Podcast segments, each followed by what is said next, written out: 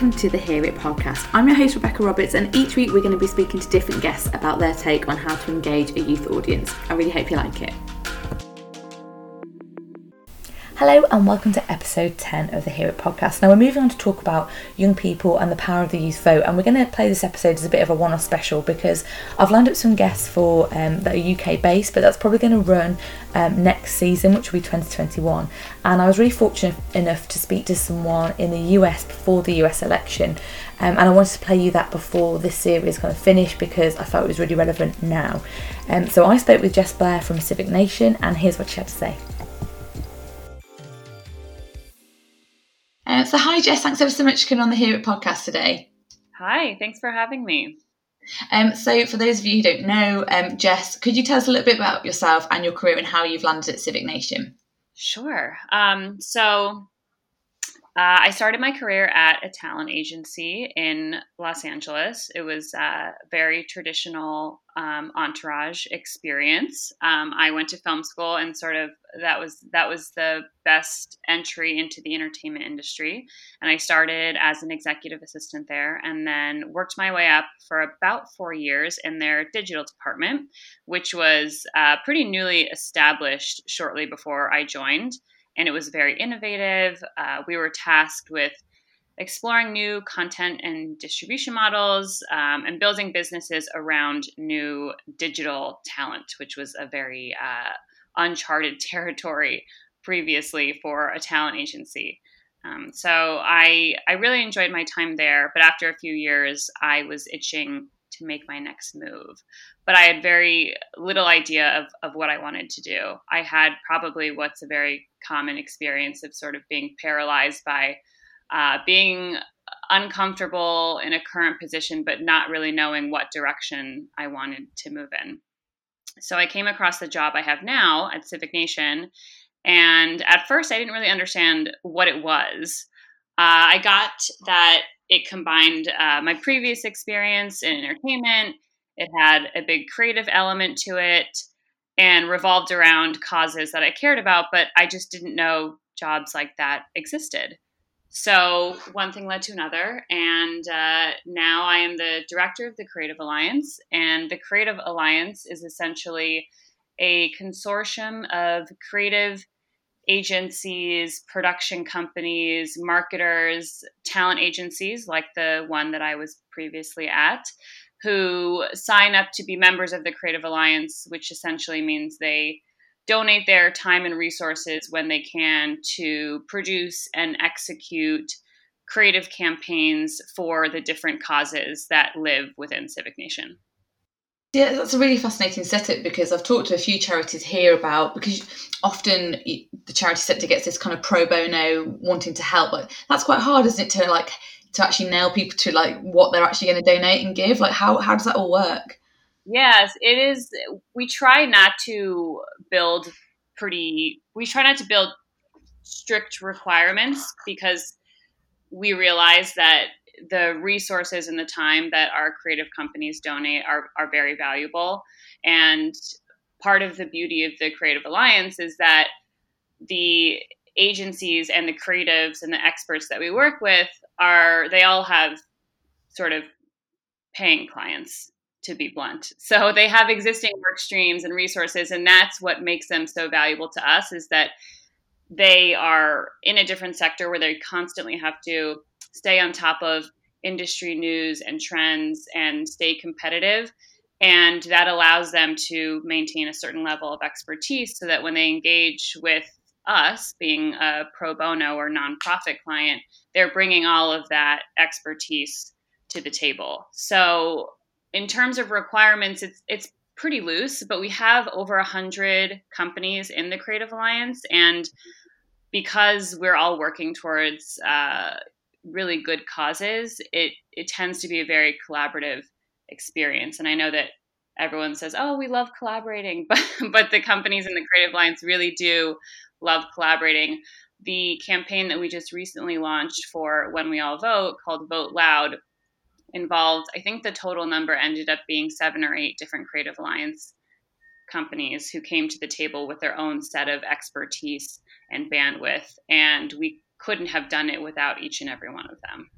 That's amazing. Like, I guess for for, for this is a UK mainly audience. Like, what? Tell us a bit more about Civic Nation because you get involved with some like really big issues, uh, and many of which are around empowering young people and using their voice for change. So, tell us a bit more about some of the campaigns you get involved with.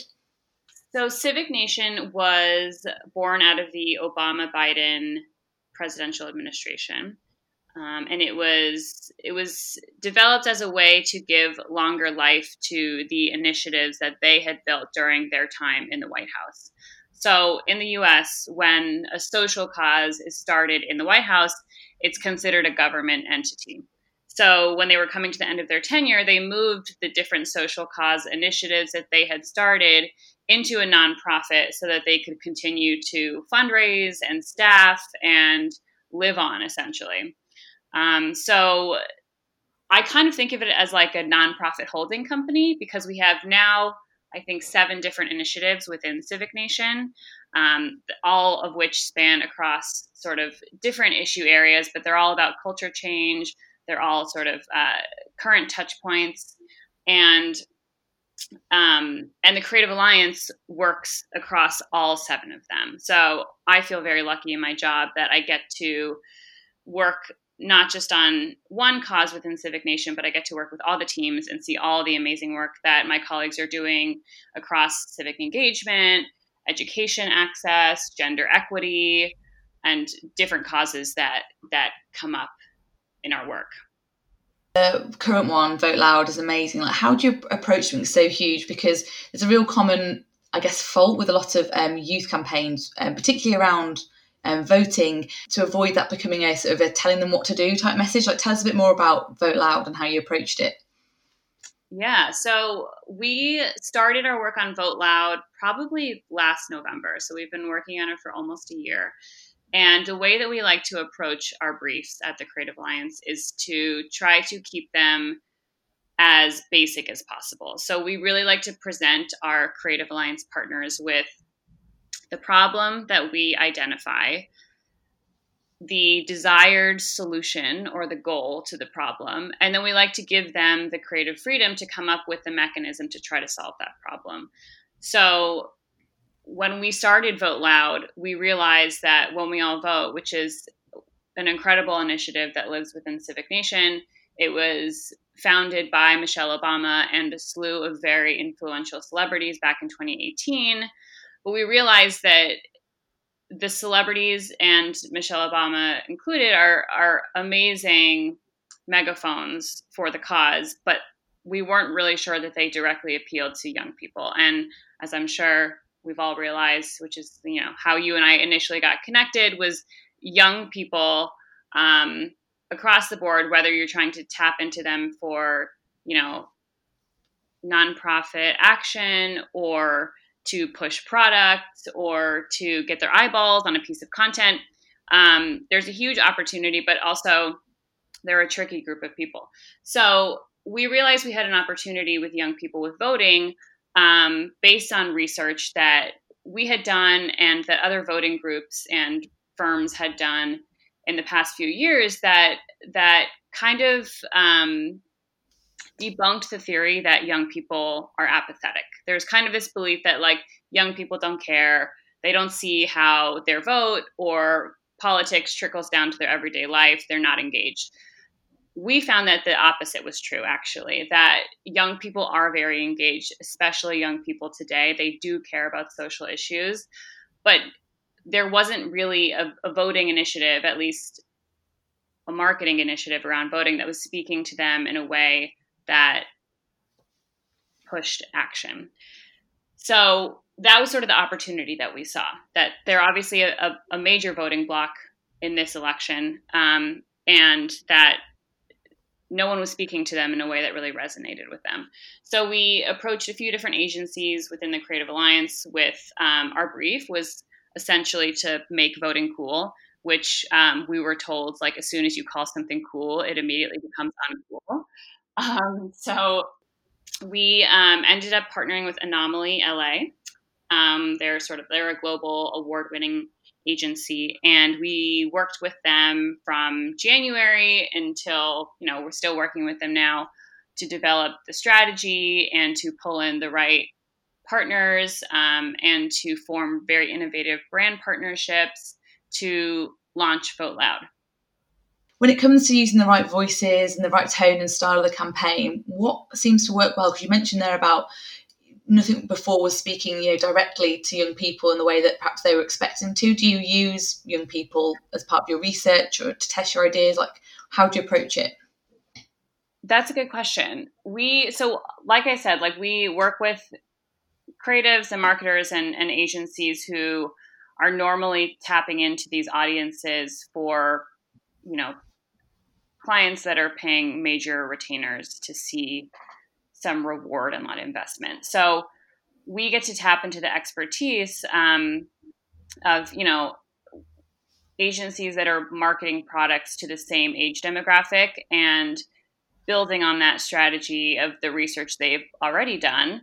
Um, and then on top of that, you know, because Civic Nation is a very uh, young and innovative company, we have a lot of young people who work at Civic Nation, and they have been very willing to always provide very candid feedback on our creative. So that helps as well. There's an obvious how you measure success in terms of voting output, but in all your campaigns, like how how do you feel like you've achieved and how do you measure that success? That is a tough question. It's a good question. Um, like I said, most of the initiatives and the work that we do at Civic Nation revolves around culture change. So intrinsically culture change is very hard to measure. It's often slow moving and intangible. And our aim really with culture change is to change people's hearts and minds, which is a tough thing to measure.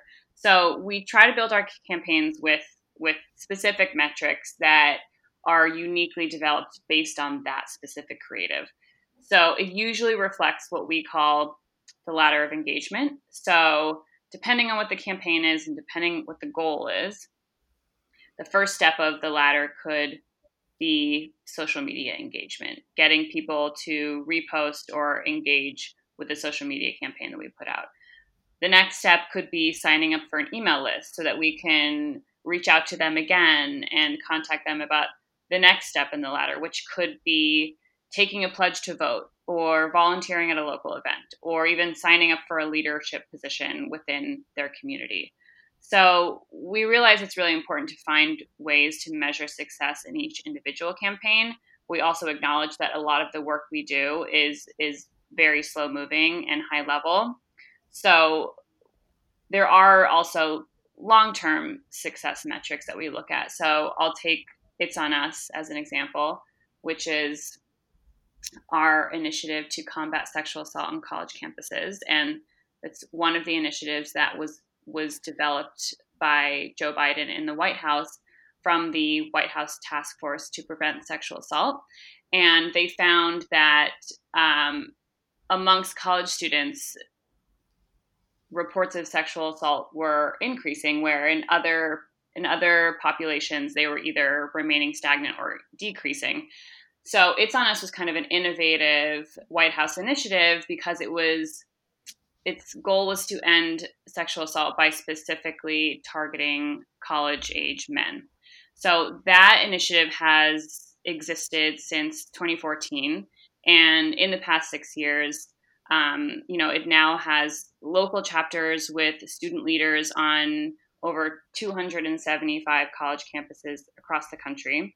They continue to provide very industry leading research and curriculum on sexual assault prevention, not just to students, but to universities and colleges across the country. And they've even influenced legislation in some places. So that's kind of a testament to their long term culture change success. On a campaign level, it usually revolves around some of those um, more specific metrics that I mentioned before. Yeah, I think that was your last um, voting campaign where you had that almost like college sport approach that I just thought is a really it's a clever tool, tool to engage those I guess influences around those young people like universities because you can then measure like how they're adapting your campaign for their own you know campus and things and I think that's a it's almost like it is your campaign, but you're almost packaging it really well for others to amplify that. Um, and you mentioned a little bit before about that stereotype, you know, young people don't care about politics, and we've certainly got that in the UK. You know, do you feel that young people are misunderstood and stereotypes? And you know, where do you think people go wrong when they approach doing stuff for young people um, as one sort of homogenous group of um, an audience? They kind of band them all together, don't they? They do, yeah. And I think that that is probably one big mistake is is labeling them all as young people. Um, and I don't I don't know if young people are necessarily misunderstood, but I think they have very little tolerance for lack of authenticity. So I, I think I think this generation of young people has even less tolerance than any previous generation. I think they have a, they kind of have their own language and there's a very fine line between getting that right and appearing to be pandering to them. And um, I don't I don't know that I have the answer, and I won't say that I've always gotten it right, but I will say that it moves so swiftly. It moves just as quickly as culture does these days. So I think I think getting it right and th- and going back to what has worked in the past without acknowledging that it might not work again is probably a big mistake that that brands and organizations make. I would say that messaging and marketing and assumptions that these brands and organizations make about young people have to be constantly changing and innovating. And what would be your advice to teams who are wanting to better engage with youth audiences, particularly when it comes to getting you know, big ideas or behavior change messages out? I would say that my my top tip is that it's really important to meet your target audience where they are. Um, I think brands, organizations, and even people can probably do a better job of, of thinking outside the box in how to engage and reach people where they are. So not just what distribution platform or what app, but also like what messenger, what celebrity is it? Is it right to use a celebrity? I think all of these things um, need to be constantly reassessed um, and and innovative, um, which is tough because where people are spending their time and ingesting their news and content and creating their own communities is constantly changing. But that's why that's why I think innovation and even risk is really important. I think taking risks is something that uh, that I wish that brands could be more bold with. Yeah, I think sometimes when you're pitching ideas, like I know certainly when I worked in higher education, that board meeting, that group of execs you're talking to aren't necessarily your target audience. So that can be quite challenging to get that buy-in for a campaign sometimes. Yeah, for sure. And we we experience that too because I think as the person who's kind of producing these campaigns targeting young people, we're also back to your question about metrics for success. We know that it's important to have some sort of tangible look of success so that we can go back to brands and partners and donors and continue our work and show that what we're doing is working and is successful. And you know i i fully realize that when there's a lot of money on the line it's it's very scary and hard to take risks.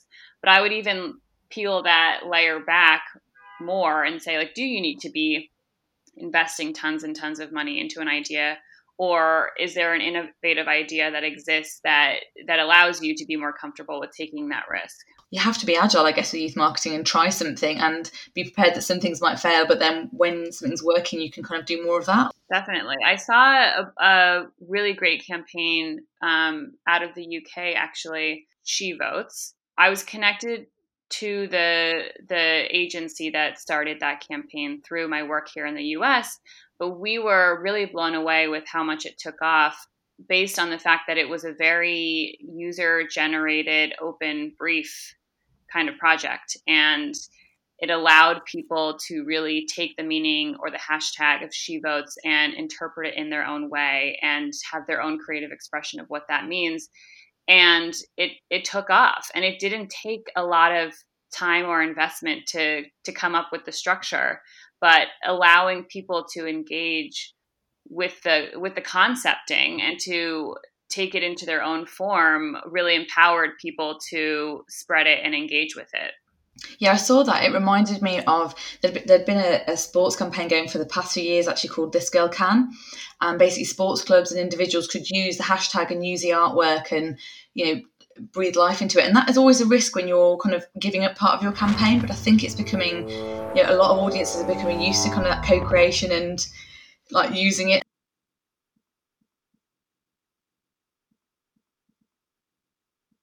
And so, one thing I'm doing asking everyone who comes on is around whether there is a particular brand or campaign you think does a particularly good job at engaging children or young people at the moment. I hate this question because I am I am secretly like I'm such an old soul, and I feel like I I personally don't have a good pulse on on the brands and the organizations that young people are into at the moment. I feel like my my Gen Z colleagues at work tell me about things, and, and my reaction is always, "What is that?" I have no idea what it is, but I will I will use our brand partners for Vote Loud in this because I do think that through my work with Vote Loud, I've I've come to see how they engage with the audience, and I think it's really innovative and interesting. So one of our brand partners was Gucci, and they have a, a cause arm within Gucci called Gucci Changemakers.